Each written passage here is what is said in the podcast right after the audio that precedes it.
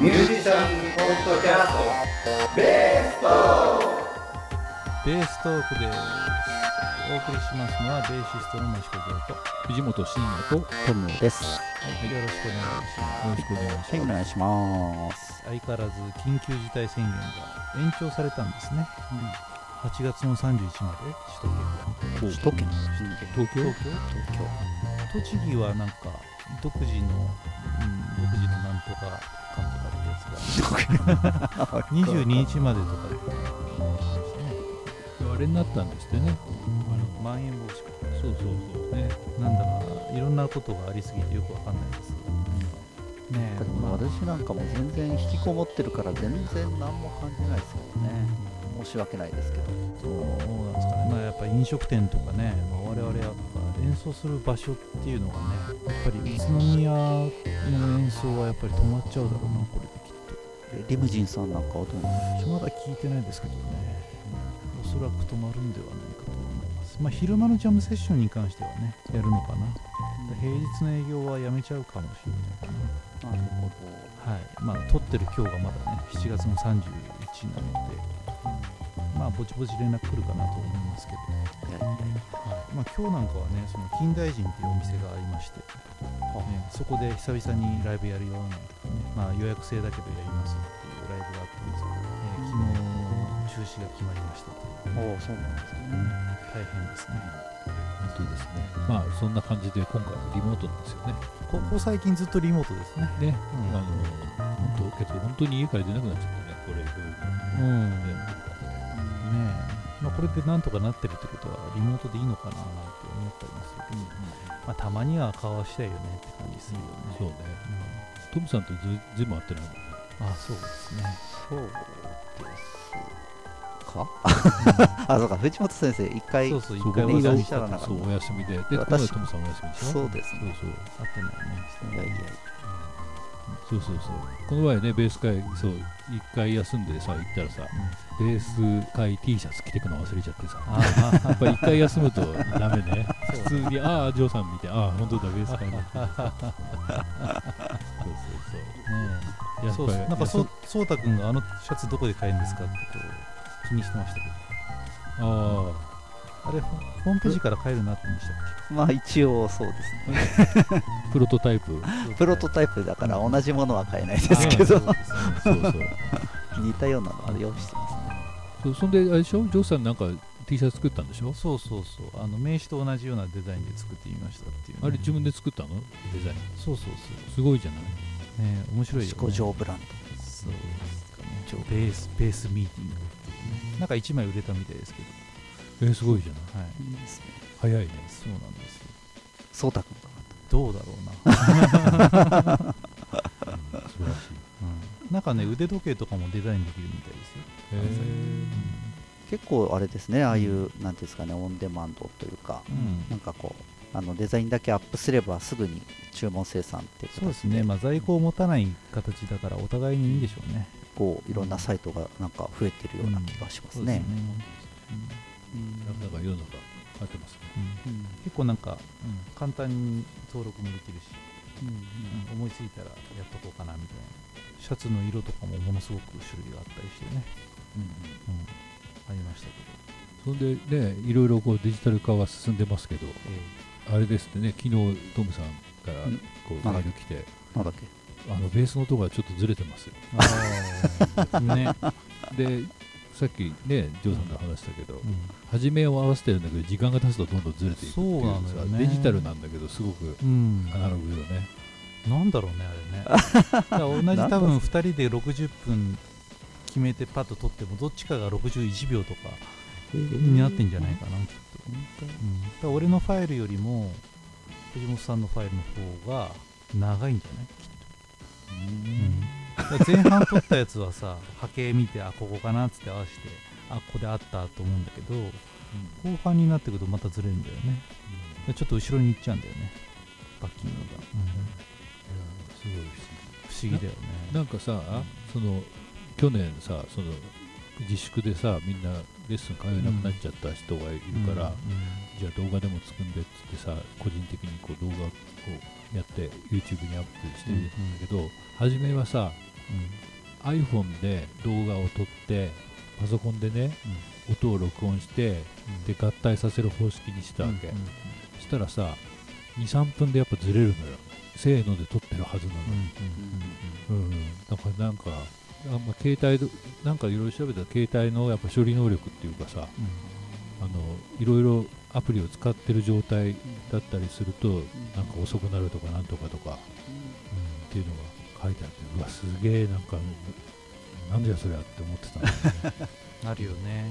そうそう。でデジカメ買ってさデジカメ、あのデジタルビデオ。それで、うん。それでやったわけ、うん一斉のせでやって、うんそしたらさそれは全くずれないよね、うん。うん。じゃあ処理速度の話なのかしらね。ねえなんか面白いなって思う、まあ、この前のジョーさんのさその USB の線。あはいはい。そんなんでなんかねデジタルなんだけどアナログみたいだうん。なりますね。ななんか面白いよね、うん。レッスン用の動画撮るときなんかはね、手元の映像をカメラで撮って、まあ、顔から喋ってる映像をパソコンの内側カメラっつうの、うん。あれで撮ってるけど全然やっぱスピード違うからね、本当、だからもうまあ喋ってるのは口とね喋ってる顔がずれててもまあいいかということで、うん、ベースの音と手元の音が合うように調整はししてますけど、うん。昔のね国際テレビみたいな感じだね。口と声がずれますよ。一国道状態になってます。けど、ね、まあやっていくとこういうことはあるよねっていうのが常識だったんでしょうけどね。きっとねけどやっぱやってみないと分かんないね、うん。うん。まあ、IT に詳しくなってきたという。そう考えるとさ街中にこういう機械が増えてるじゃない？切符とかさうん。ピッて買ったりとかん。何でもうん。こう画面でできるじゃない、うん。ほぼ間違いなくこう使えてるじゃない？エラーがね。ああそお釣りが少ないとかさ。うん。うん。そういうのないじゃない、よっぽどすごいんだねああいう機械って、うん。ねうん、すごいなと思っただって自分でやるとこんなこと満載じゃない、なんかなんかがおかしいなんかがおかしいっていう。世の中でそれこそそういうアマゾンプライムとかうん。ネットフリックスとかさ、うん。ちゃんと出るもんね。あけどそういう時によって止まっちゃう時もあるか。だシステムエンジニアっていうんですか？そういうの SE さんっていうんだっけ、うん。だそういう人たちがたくさん頑張ってんでしょうねやっぱり。ねえ半端ないね、うん。ちょっと尊敬すするねやっぱり。ねそのお国のね文化庁の補助金系のああいうシステムとかねあるじゃないですか、ああいうのもやっぱ大変なんだろうねこのすごくね、大変だろうね、で結構なんだこのシステムはってとこ思うとこたくさんあるんだけど、うん。まあ、作ってる人のことを思うとねなかなか強くも言えないなと思う。でもなんだこれはとは思うよね。でけど思ったよりうん。すごいすごい簡単だなと思った。あの申請のシステム、ねだから物によっては簡単になってるものもあるし、うん、だってすごい大変なのかと思ったらパソコンで下手したら携帯でさうんうん1時間ぐらいでビュビュってできちゃうじゃない？うん。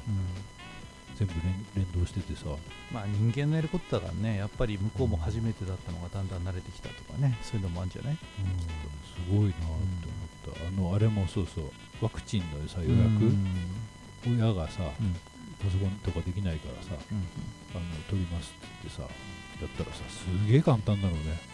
名前入れて、はいおしまいみたいな、へえすごいよくこんな簡素化予約の日を押してくださいピッピッとか言って、うんうんすげえ簡単だよみたいな。でねちょっとびっくりしちゃった、なんか手続きとかさすごい大変なんだろうなと思ったのどうせ。なんかその話は聞いたけど自分でやってないからどれぐらい簡単なのか分かってない うん。簡単だとは聞いてる。めちゃくちゃ簡単。へうんうんうんそうそう。いやびっくりした。世の中すごいとこまで来てんだうん。すごいね。これでワクチンを打てば我々も 5G になりますよ。5G 早い早い、早い 5G になっちゃう。ようやくねあのクーポン券やっぱり来たんですけれど、うんあのなんかまだあれですね。いろいろ検索したんですけどあのみんななんだろうな。この地元のお医者さんかかりつけ医者うん。かかりつけ医っていうのかな、なんかあの通院できるのある人しか受け付けませんみたいなところがほとんどで。なかなかあの自分の身近なところで、えーまだ予約が取れてないですね。通院したことのある病院だったらいいってことですか、うん、なんかそういうあのバーっとこう要するにうん。受け付けるお医者さんがリストになって出てくるんですよね。何々市、まあ、うん。私だったら宇都宮市の北部とか南部とか西部とか。でそこにこうお医者さんのリストがバーンと出るんですけど、通院歴のある方のみ受け付けますみたいなものばっかりで、うん、私の通院歴のあるところのお医者さんはもう、まあ、予約が終わってしまったのかうん。何なのかわからないですが、満員ですとかね、うん。まあ、数が少なかったりするのかな。どんどんこう更新されていくのかもしれないですけれどあっという間ですよね。あの、うん。この日空いてるみたいだから予約取ろうと思うんだけどなんて相談してる間にもうなくなっちゃう。ぱりやっぱりアクセスすごい集中したみたいで、まあ私は引きこもってますから。まあなのでそういう世の中になってきてですねなかなかこう表に出て演奏したりとかっていうのもねやっぱりまたしばらくできなそうな感じですが一応ベース会は昼間の営業なので一応やっていくつもりではございます、はい。まあ、宇都宮がどうしてもね独自の緊急事態宣言みたいになっているのでいつもお世話になっているリムジンの方ではもしかすると平日は営業しなくなっちゃうのかなっていう感じではありますが、ベース会と、まあ、日曜日のジャズムセッション自体は多分昼間なのでやってると思います、8月はお盆明けの週ですね。21日の昼間2時から6時という感じですね。9月以降はまた基本的には第3週土曜日でやろうと思っております。詳しくはホームページをチェックしてみてください。はい。と思いますが、ジャムセッションのようなものをやってるわけですけどね。ジャムセッションに来る理由というかジャムセッションに来てですねどうしていこうかということを少し考えてみたいと思うんですけどね、まあ、初心者の人だったらねまずこうジャムセッションに来てもらって音を合わせて弾いてね楽しいなというところがまず第一歩前だよね、まあ、人と演奏して何が必要な情報で自分は何ができていてっていうのをね考えながらね演奏してね楽しいとこまで行けばまず第一段階 OK かなと思うんですけど。じゃあその次の段階というのを考えてみたいなと思うんですが。ちなみにですね、まあ、トムさんもまあ結構長いことねベース会にお付き合いいただきですね。割とこうセッション慣れしてきましたか？という感じするんですが。いえ。ね。そうでもないです。そうでもないですか、はい、だんだん次のステップというのをちょっと考えたいかなと思うんですけどね、はい。ベース会以外のセッションとか行ってます？いやいやいやまさかまさか、ね。ベース会以外でねジャムセッションに行くというのを次の目標にしてもらうといいかなと思いますがまあベース会でねどんな曲をやったりとか大体こういろんな曲やってきてジャムセッションでこんな感じかなっていうことが分かってきたら次は別のとこに行ってみるということをやってみるわけですね、まあ、ベース会だとまあ気心知れた人たちがたくさんいるので緊張するというかまあどっちかというと安心できるような感じじゃないですか。これをですねちょっと誰も知り合いのいないジャムセッションに身を投じてみるという やってもらうとですねいいかなと思います。ね本当初めてベース会に来る人なんかも多分そういう気持ちで来てるのかなと思うのでねえ気持ちはすごくわかるんですがいろんなとこ行けちゃう人はもう初めましてのとこだろうが県をまたいでだろうが国をまたいでだろうがどんどん行ってしまう人はね行ってしまうので別のジャムセッションにもぜひ顔を出してですね、まあ、ベース界の宣伝をしてきてもらうという ジャズ系に限って言えば割と世間が狭いんですよね。東京とか、まあ、千葉埼玉神奈川とかあの辺のジャムセッションに行ってですね、まあ、お話をさせてもらうとですね、まあ、宇都宮で活動してるというとああじゃああの人知ってるとかって話に結構なったりしますね。大体そういうふうに話がスッといったりします。まあ、新しい環境に行けばまた新しい人たちとも演奏できるし、まあ、ベース会で、ね、いつもはこの人はこの曲やるからって言ってね、まあ、何も言わなくても通じてた人たちじゃないところでね改めてその曲をやった時にこの譜面だとちょっと演奏できないねとかねいろんな問題が起こったりもすると思うんですよ。そういう機会を持つとどうかなとか思ってます。ベース会月1回じゃないですか。月に2回ぐらいベース会と違うところのジャムセッション行くような感じにしてもらうといいペースじゃないですか。2週間に1遍ずつとかね。そういう日が来たらそう。まああまり負担にか皆さんとい。うよそれはまあペースはねいろん。なペースがあると思うので全然大丈夫なん。ですけどせっかくまあベース回で慣れてもらったらですね次に違うとこも行ったらどうかなみたいなことでございましたまあいろん。な人がねいろん。なとこで演奏してるん。でねいろんなとこと知り合いにはなりたいですよね我々もね。うんまあ、そういえばあれですね、新しい黒磯の方では、もうすっかり定例化というかそうですね3回ぐらいでしたっけ？はいやってるんですね。6月7月とやったんですね。向こうの方々の。そうですねもともとなんかお客さんがついてる感じのお店なので割とプレイヤーも来てまあ10 10人10人ぐらいは結構盛況ですね、うん、ししてますね。ベースも来るし。この前来たのはトロンボーンドラムドラムベースギターボーカルみたいな感じで来てますね。ああれ？そういえば、うん。今日行くんでしたっけ？7月今日そうですね。はい。でライブの日ですね今日。これから行かれるんですね。これから行きますね。おはい。なんと。そうなんですよ、ね、いつもベース会に来て歌ってくれてるひむかさんとですね、えービブラフォンの小林圭一さんという人ですよね、えーギターの小森さん。初めてやる人なんですけどね小森さんね。一回今日のライブのためにリハをやった時に初めてお会いして、はい、練習しましたがものすごい達者な方でね非常に楽しみでございます。そちらのあれなんですか？あけほ県北の方のいや、えっと活動なさ小森さんはね、えー水戸に住んでる人みたいですあね水戸ですか。でビブラフォンの小林さんは、まあ、小馬圭さんって呼んでますけど、え群馬の方ですね。そうですそうなんです北関東。北関東オールスターのオール 名前をじゃあ北関東えー そんな感じでございます。活動の幅がだんだんとこの中にコロナ禍にあって新しい活動がそうですね。まって素晴らしい、あまあコロナの影響をなかなか受けづらい県北の方とかではですね割と平和にやってる平和に。まあ感染対策してないわけではないのでね。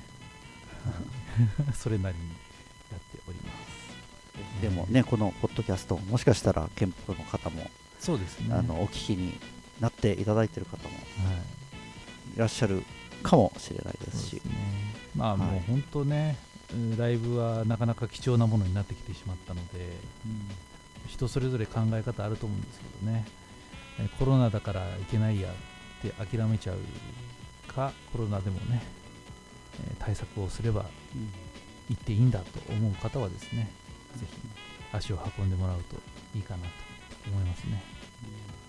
うん、えいつまでこの状態が続くのかなって感じはしますけどね、まあオリンピックが終わって8月過ぎたら秋になって、今度は冬になるじゃないですか。いやー。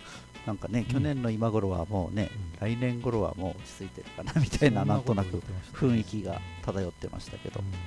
全く変わってないです。変わってないですよね。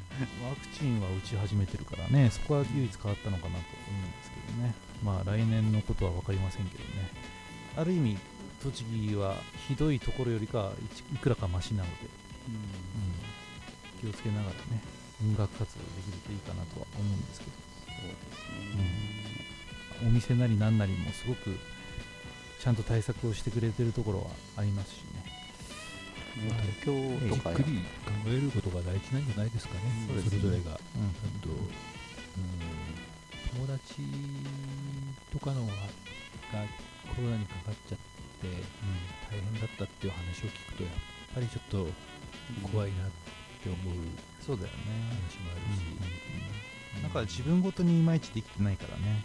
違う話だからね、うん。それぞれみんなやっぱ受け取り方は違うだろうから、うん。ね、正解はやっぱ分からないし、うん。なんかね、その都度、やっぱしっかり考えて行動することが大事なんでしょうね。うんうん。なんとなくならないだろうなっていう感じで過ごしちゃってるから気が抜けちゃうと怖いよね、そうなんか、なんかさ、ネットの記事でちょっと軽薄かもしれないんだけど、若者がさ、重症になってしまった時に、うん。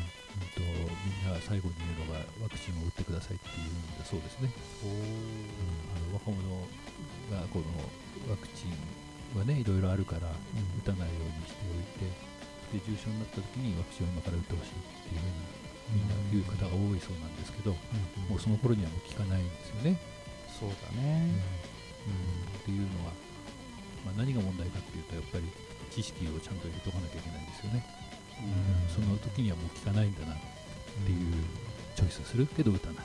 けど打つっていう。そうなんだよのね。をちゃんと自分で考えるっていうのは大事でしょうね。ねまあ若い人っていうのが分かんないけどまあ小学生とかねその辺ぐらいまで行くとどうなのかなっていうのは僕も思いますけどね。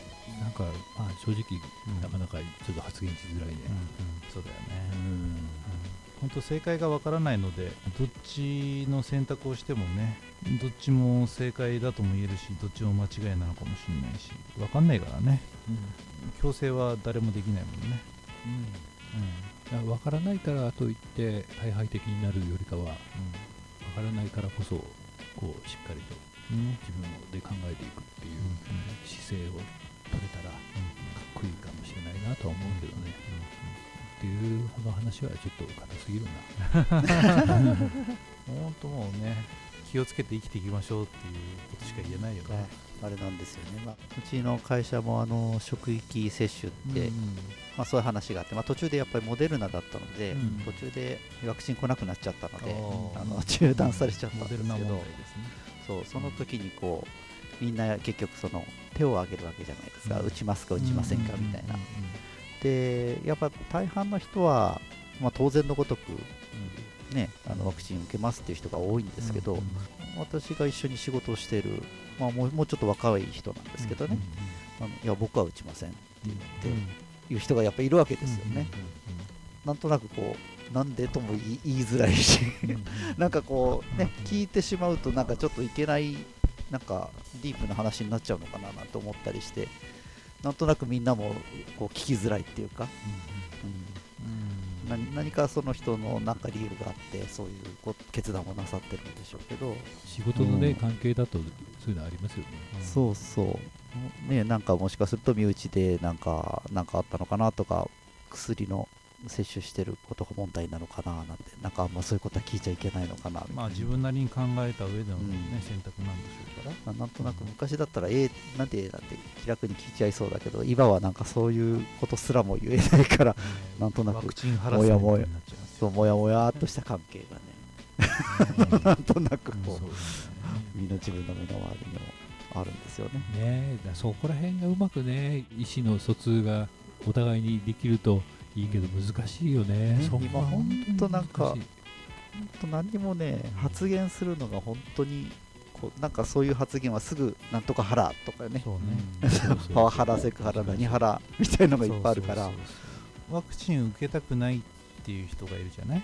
うんその人にワクチン受けろっていうのがワクハラだっていうのは分かるんだけど あのたまに強硬な人がいるじゃないですか。打つなよっていう人が、あなた打たないでしょうねまさか。みたいな。タマホームの社長が話題になってますそうね。逆にこうワクチン打たない方が正義だっつって人に押し付けてくるやつ。あれをなんて呼ぶのかなってね。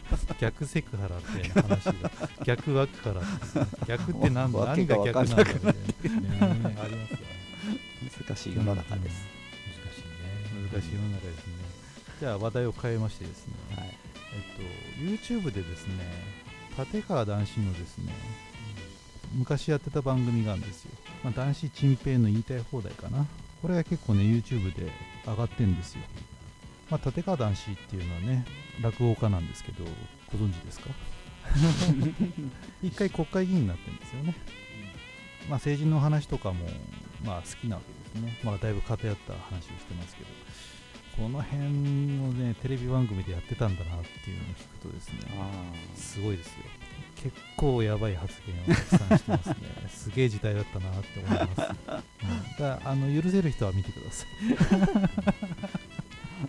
もうあれですよね。あの最近あの BS かな？BS プレミアムか何かであの、うん。プロジェクト X の再放送をずっとやってるんですよね、リマスターみたいな、チンってやつ。あ違う。それはプロフェッショナル。ああ プロジェクトレーターの「風のぬぬににらり」ってやつですね、うんうん。いくつかね面白そうな時は見てるんですけれど、うんうん。やっぱり時代がすごい時代じゃないですか。あれいつ何年ぐらいやってたのかよくわかんないですけど、うん。でまあ私が行ってる会社のが話題になったこともあってですね、まあ、話題っていうかそれがテーマだったことがあったんですけど、いやもう何ですか1年の正月3日三が日以外はず常に出勤してましたよとかさあ会社に寝泊まりするのは当たり前ですよはいみたいなことを平気でこうガンガン言っててうわすげえ時代だなと思って今そんなこと言ったらねとんでもない時代になってるけど、まあ、昔はそれが美談としてこう堂々とね語られて放送されてた猛烈社員それがたかだかまだね多分に20年もくらいの前なんですかね。そうですかね。もうそんな経つんですねプロジェクトト X って。うん。まあちょっと詳しい何年かわかんないけど、その当時の番組とか見るとなんかすごい時代のね、いやたかだかまだ20年ぐらいと思うんだけど、もうすごい昔の番組を見てる感覚が。すすごい変わりますよねやっぱねげえなと思います。そう今言ってたね言いたい放題とか2005年とか6年とかその辺の話なんだけどまたそんなもんな。んだ。すごいですよ。なんかあもう時代が全然違うみたいな感じ、いい。つい最近な気がしますけどね、2005年なんて。その論調がどうとかっていうのはまあ賛否あると思うんですけどちゃんと言いたいこと言えてるなっていうのが羨ましいなと思いますね、うん、あこんなに言うんだみたいな今で言ったら本当セクハラパワハラだらけですよ。おそらく、うんでもこの時代って普通だったよね。っていう感じかな、まあ、僕も一番最初に就職したところが、まあ、ホテルの中国料理だったんですけどサービス残業みたいなの当たり前でしたもんね。最後タイムカード押してから1時間ぐらい残ってとかって普通にやってましたね。なんかさその、うんなんだっけ？立川さんの話でいくとさ、うんこの前さうん。テレビでさはい。あの爆笑問題のさうん。太田さんと講談師の人いるじゃない、白山さんかな。うん、そうそう。あとそれとにゲストで立川志らくさんがさ、来てってさうん。話すっていうの番組があったのよ。うんそんでさ、まあ、それぞれのその内容とかっていうのは置いといてね。うんその好みとかね、まあまあもうもう僕の好みで言うとぶっちゃけて言うとあんまりそんな好きじゃなかったわけ。それぞれね、うんうんっていう感じだったわけよ。うんけどさ3人でガッて話すじゃない。そうするとさちゃんとさ和芸になってんだよ。世間話が。ああはいはいはい。それがねもうすごくてあ昔俺これテレビで見てたなと思って。それこそ立川男子男子さんの話はこう内容とか過激なことはうん。やっぱりすごく取り出されるんだけど、うんうんうんあこれ和芸だなと思ってね。そうだね。なんか人をバカにしたり傷つけたりとかっていうんじゃなくて、うんうんこの会話で場を盛り上げていくっていうね。あこれはすげえなと思ってね。あっという間にちょっと思わず見てしまったもんね、うん。うんそのね一人で普通の人とやるとちょっと毒が強すぎて。そう分かってないと毒が強すぎてねゲってなるんだけど。そうそう、んあの周りのねうん。その浮いちゃってちょっとなんかおかしいことになるんだけど3うん人でやるとちゃんと、うんゲイになってるなと思ってさ、うん。うん。あこれはすごいなってなんか最近思った気がする、プライムビデオでねあの m 1の決勝のシリーズがずっとあるんですよ、うん頭からずっとあってね。うん。で立川談志が一回その審査員に入った時があったんですね、うんその時に鉄トモって出てきたんですよ、ね、あのあ赤いジャージと青いジャージでジャカジャカ踊る人たちねなんでだろうやる人ですねでそれに対して立川談志がうん「お前らこんなとこに出てくるようなやつじゃないんだよ」っていうわけですよ。ですげえみんな固まるわけ。えーってなるの。だけどそれはいい意味で言ってんだよ。っていうん。だよね、うん、あそこって漫才の m 1じゃないですか、うん、であの人たちは漫才じゃないよね結局ね。っていうことなんだけどよくここまで上がってきたよね。って毛色の違う人たちが出てきたね、お前ら本,、ね、本来ここにいるような人たちじゃないのによくここまで来たよねって意味なんだよね、うん、だけど凍りつくよね。あお前 何しに来たんだこんなとこに。っていう感じで言うからね。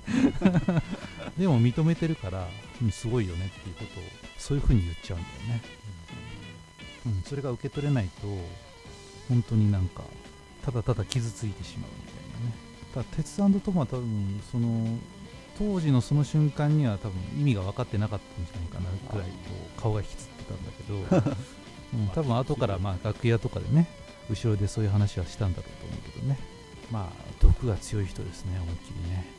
今聞くと、まあ、その言いたい放題の中で、まあ、いろんなほとんど雑談番組なんですけど政治と金の問題とかね。昔はだって当たり前のようにやってたことが今では悪いことになってるけどまあ昔は悪いんだけどまあ必要悪なのかなみたいにやってた時期もあるじゃない？昔にね、うん、その過渡期みたいな時代なので、うん、その辺の内容も感慨深いですよ。ま今では通用しないだろうなという感じですが。まあいろんな人のね論調があってねみんな影響されて生きてるんでしょうからね。この人の言ってること好きとか嫌いとかまあみんな当然あると思いますが、まあ、なるべくいろんな人の意見を取り入れてね生きていきたいなとは思っています、うん、反対意見とかあってもねあんまり気にしないじゃないですけどまあ反対でもいいんじゃないのとは思いますよね。そうなんかね、うん、そうあとねそうそうそうそう、まあ、今の話に通じるかどうかなんだけど、うん、昔のねなんかどこかなんだっけなどこのバンドか忘れたんだけど、うん、ドラマの人が、外国のバンドのね、人がね交通事故で足をなくしてしまったよね、だけど活動してて、そういうの時の気持ちとかを曲にしたりしてたりとかもしたわけ。でその時のインタビューの記事があるんだけど、大事なのはねそのその時の感情に任せて曲を作るとその曲っていうのは良くないんだって。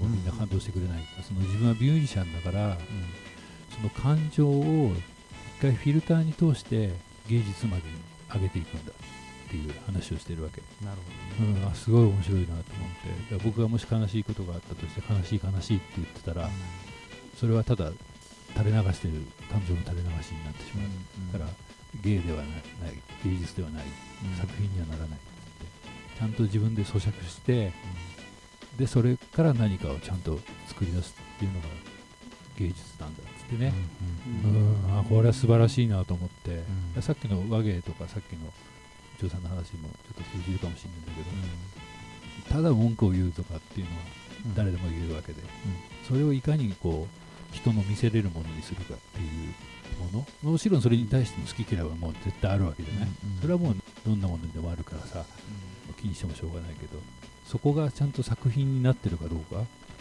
ていうのはさすごく目標にしてるとこかな僕なんかやっぱり、うん。なるほど、ななどういう音を出すかいいか悪いかは置いといて、どういうふうにベースを弾くのかとか音楽するかっていうふうになれたらいいな。そこまでいけるとねいいよね本当にね、うん、いや本当に。そこを目指すのがなれるかなれないかは分からないけど目指すのが楽しいというかね、うん、でそういう和芸に達した人とかあと落語で上手な人とか、うん、もう何でもそれこそプロジェクト X とかで出てくる仕事の達人の人の仕事っぷりとか見てると、おおって思うよね、なんかねかっこいいなって思うんです達人になりたいね。そうね、うん。うんうん、名人芸を、うん。うん、そう芸にしたいね、うんうん、頑張りましょう、なるほどね、うんうん、それってさ何も考えてもなる人はいるわけじゃない？そうね、うんうん、でなるわけでそれになる人のための本っていうのはたくさん出てるわけじゃない。自己啓発本とか、なんとかのという人間になるためにはいう本があるじゃない、で音楽をやるためには理論書とかがあるわけじゃない。でハウトゥーブックがあるわけで、でもまた硬い話なのこれ。なんかさとにかく慣れちゃえばいいわけですよ。何にも知らなくても慣れればいいわけで、けどなりたいと、で理論書とかっていうのは後付けなわけですよ、もう先ではないわけですよね。いい演奏があってこれはどういうふうになってるのか。っていうふうになって、それを解説してるわけですでいい人間、いい。人間がいてこの人はどういう考えなのかっていうのがあって自己啓発本が出てる、っていうこう全て後付けなんじゃないかって僕は思うわけね、けどそれはじゃあ無駄なのかっていう考えるとやっぱ無駄ではなくてその後付けでも薄い根拠を一つずつ積み重ねていくっつうの、でそれが積み重ねてるとその自分のなりたい自分名人芸ができるような近づくかもしれないっていうそのプロセスが大事っていうの？大事っていうかプロセスが好きっていうのかなっていうふうに僕は思うわけ。うん。だから何が言いたいかっつうとベーストークアドバンスを。ねせっかくジョーさんがさあの一生懸命いつも考えてくれてるやつじゃない？それをうまくねあこれやっとけばいいんでしょ？みたいな。っていうのではなくてうまく本当に活用してもらえれば僕は本当にジョーさんのその内容とかあなるほどなって思う部分もすごくあるわけ。だから皆さんもうまく活用できてもらえたらいいなって思いますよ。名人、ね。名人芸人ください 私もねなんか最近ねちょっと似たようなことを感じて、オーディオブックあるじゃないですか、はいはい。オーディオブックでいろいろこう聞聞くんですよね、うん。結局一冊とか聞いてもものすごい内容がてんこ盛りで、もうとてもじゃないけど一回ちょろっとうん話を聞いたぐらいでは消化しきれないんだけど、ん。なんかその中でも一つうん。ちょっと自分のためにためになるとなんかこう自分の人生ちょっとこう豊かになるというか、きっかけになるじゃないですか,、うん本当になんか本一冊とか読んでも本当に自分のすぐに身になるものって本当にごくわずかなんだけど、でもそれをこう 2, 2冊3冊4冊でとこう積み重ねていくと、だんだんだんだんこう自分の中に蓄積されてくるものがあるなと思う。あーなんかこっちで言ってたこれがこうことつながるかなみたいな。ね、だんだんこうつながってきてねみたいな、うん。だからやっぱこれも、まあ、数数こなすというか。うん。それも大事そうだと思いね。ますよやっぱね教則本買ってもじゃあその教則本も買って1から10まで全部消化しきれるかってなるとなかなかそうはならなくて、うん。でもその中でも一箇所でもこうハマるとなんかそれがまた自分の一つの転機になって、ね、このベーストークアドバンスもこれからうん。何百回何千回続くか分かりませんけれど、うん。続けていくとだんだんこうこれがこことここがつながってみたいなそうそうそうなんか私もようやくっていうかこうね分からないながらも聞いていくと、こう初めてあベースってそういう楽器なんだっていう、うん。あそう。あベースラインってそういうことなんだっていうのをこううん。今更ながらにそう初めて知ったみたいなところもあってですね。今でもそうですよ本当にあこういうことなんだとかね。なんかねベース始めた頃最初からこれ知りたかったな。そうそうそうそうそう 何十年経ってこう初めて気がついたみたいな、ね、けどもうさそれって結構発信されてるんですよね。伝えられてるんだけど、若い時はさそこは受け止められないそうアンテナがないからさ、うん。あのスルーしちゃうんですよね、聞く耳持たないみたいなね。そうそうそうであとそれこそささっきの「進撃の巨人」の話は1個前だっ どうだったの？けでジョーさん2回目見たらさまたい景色が違うって言ってたじあゃない？あそうですよね。そうそうそれも本当にそうよね、うん。それもあります、うん。初めはもう衝撃ばっかりなんだけど、あ実はとかっていうのがすごいあるじゃない、やっぱり種明かししてから見るのもねそうですよね。面白いよねそうそう。そうや考えるとそのね本当にこうとにかく読んでみたりとかね興味があったらやってみる、うん。うん。そのね。花からねその本よ読んだからって言って人そうそう。間変われたらもうもうみんなね みんなもうスーパーマンですよ、ね、そういうものではないですもんね。そうなんだよね。そうそう。上達する人としない人の差は何だろうみたいなね。ことを言った時にやっぱね労力をかけるかどうかだよね。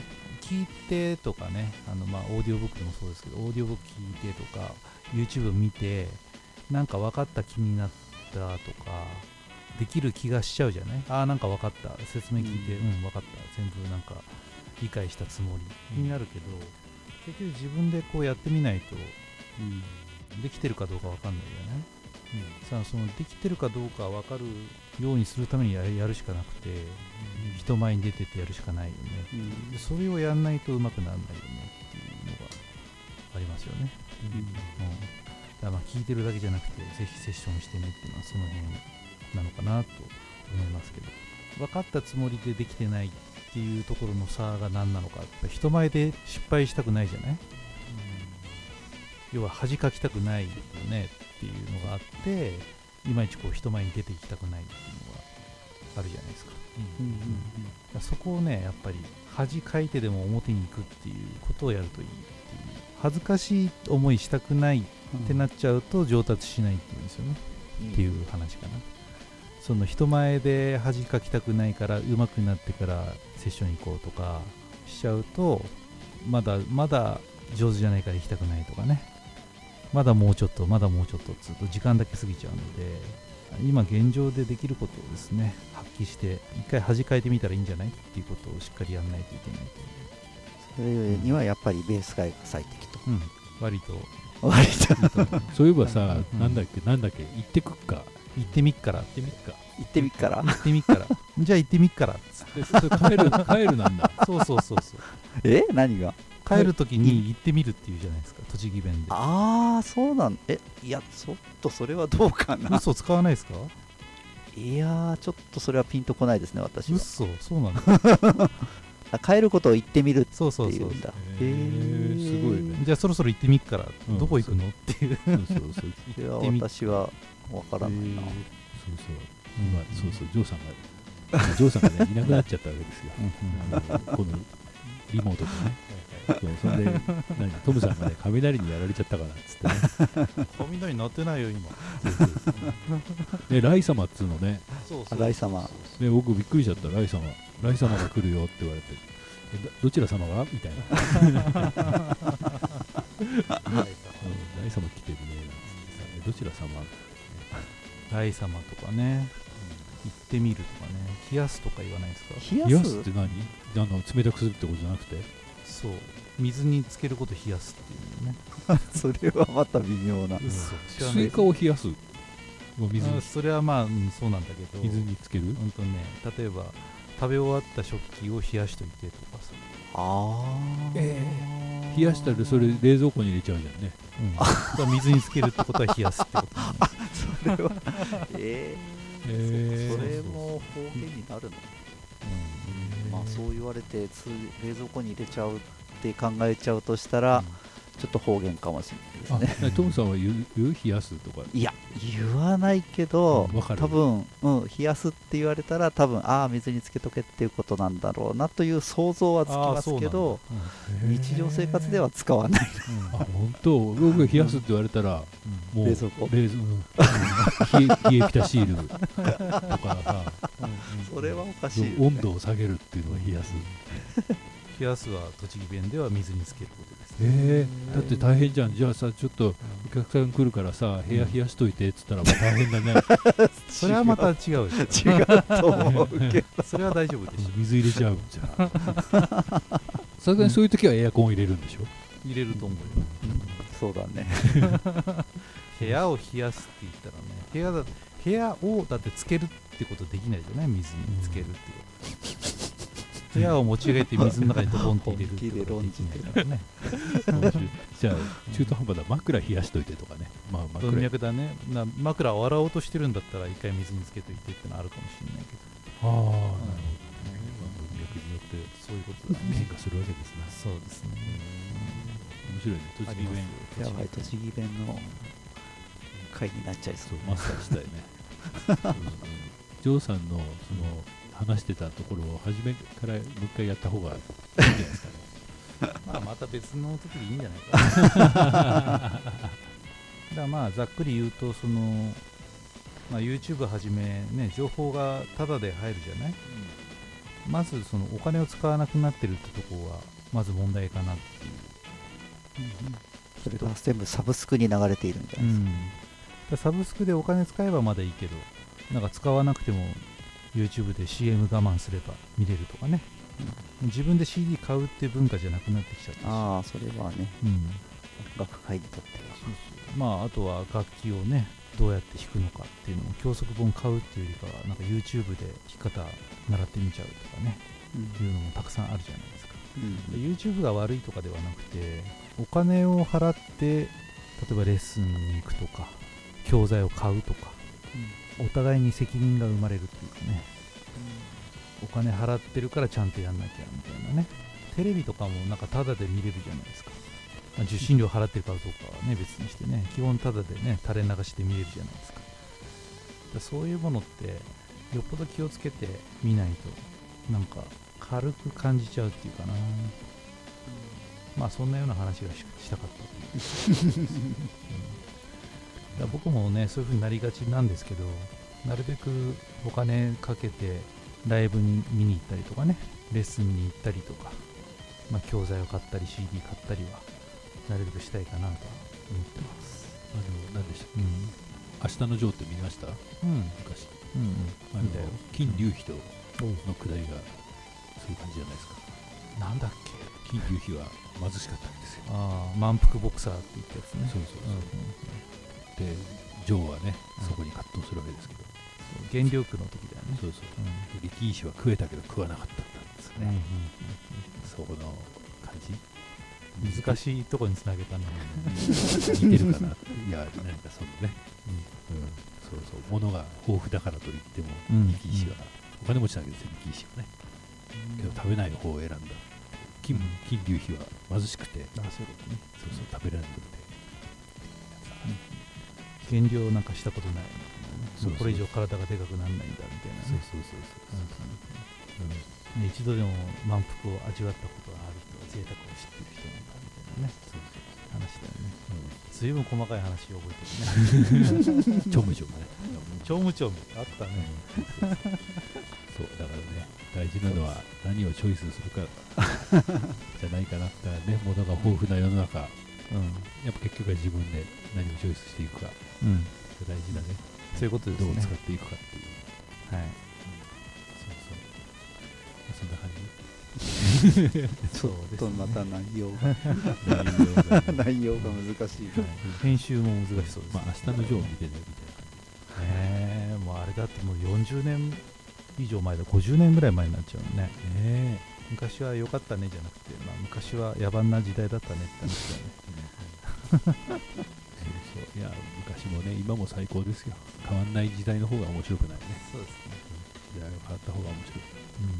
うん、ベースという楽器をね弾いてる中でもいろんな情報が変わってってねやることも変わっていくと思うんですけどまあジャムセッションの中ではそんなに変わんないよねきっとね、うん、まあ流行り廃りの曲はあるだろうけどみんなこの曲やるよねっていう曲はもう多分何百年と続いていくんじゃないかなと思いますが、まあその中でもなぜか「枯葉」という曲はなんかジャムセッション初心者やるといいんじゃないっつってなんかずっと言われてるよね。ということで枯葉を取り上げた内容を説明している番組がベーストークプラスという番組がこの後続きます。オーディオブックドット JP の方で聞いてる方は続いて聞いてくださいと思います、はい。